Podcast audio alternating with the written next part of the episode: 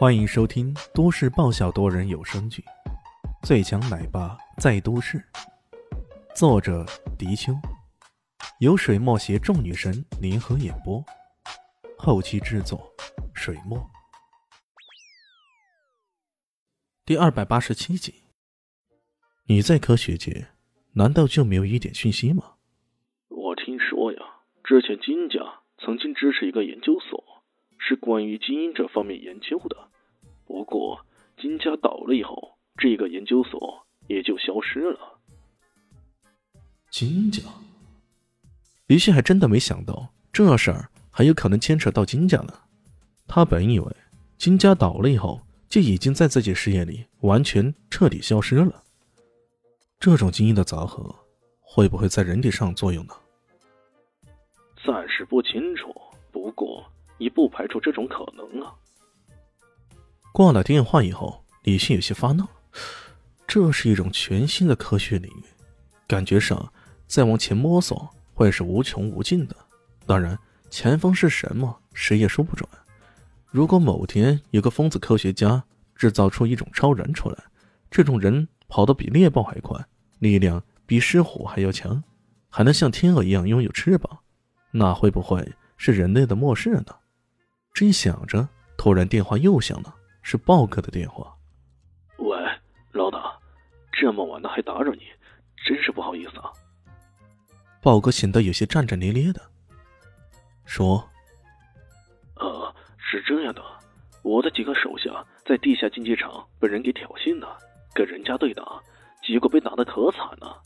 这些人可能是冲着我来的，兄弟们吞不下这口气，所以，所以想。”我现在就过去。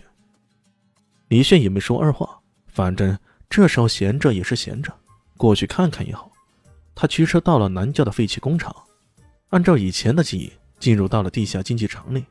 这里依然爆满，看起来这年头闲得没事儿干的，又有闲钱的人实在太多了。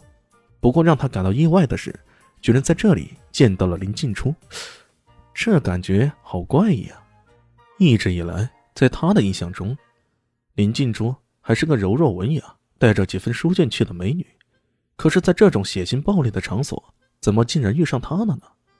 跟林静初一起的，居然还有一个男子。这个人一副轻指气使的模样，在前面带着路的时候，呼呼喝喝，不可一世。看那嘴脸，应该是个富二代。哎，奇怪了，林静初怎么跟这样的人认识呢？而且还到这个地方来？静静。李炫喊了一声，林静初回过头来，很是兴奋的喊了一句：“李炫，你怎么来了呀？”这话该我问你才对啊！”李现微笑着说道。林静初还没说话，旁边那男子已经露出异样的神色，说道：“静静，这个是谁呀？”林静初介绍道：“李炫，就是我跟你提起过教导我武功的师傅，宇文江。”我大学同学，宇文，李现一愣，莫非这个宇文江跟宇文家有什么联系？林静初腼腆的一笑，是这样的，我练习了一些武功，本来说是想去一些武馆见识一下的，结果碰到宇文江，他告诉我说这里的拼斗更加真实，所以我就来了。这，李现还真的没想到。这个文雅美女，竟然好像真的喜欢上功夫了。之前教导她天启寒冰诀，那是不得已而为之。后来担心她不懂得运用体内的真气，就教了些简单的功夫给她。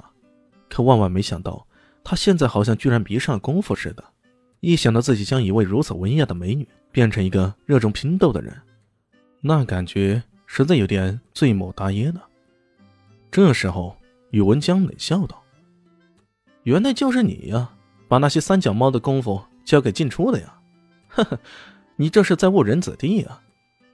李炫脸色不变，我教的只是一些防身的功夫，如果静静想学更高深的，当然也行了。宇文江断然道：“不必了，以后如果进出想学任何功夫，由我宇文江来负责，你闪开一边去啊！”他看着李炫。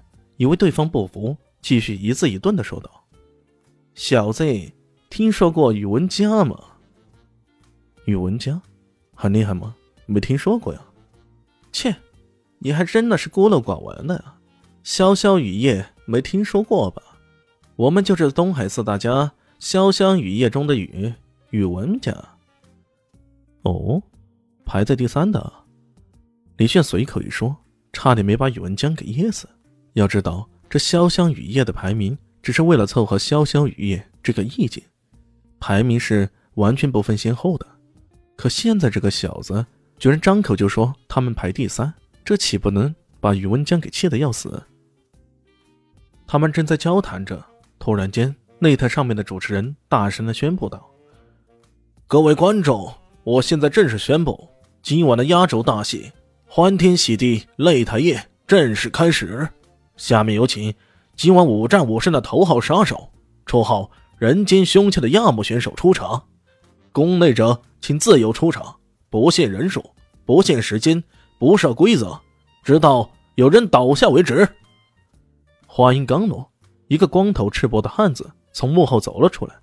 他目露凶光，浑身的肌肉一块块凸起，头顶上分明镂刻着一个 M 型的刺青。那狰狞的嘴脸让人看着有种不寒而栗的感觉。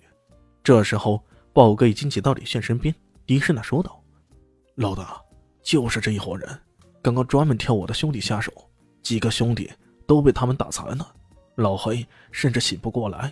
我怀疑啊。”他们是早有预谋的。哦。本集播讲完毕，感谢您的收听。喜欢记得关注加订阅，我在下一集等你哦。哦，对了，我是谁？我是最大的鱼，也是你们的林园长林静初。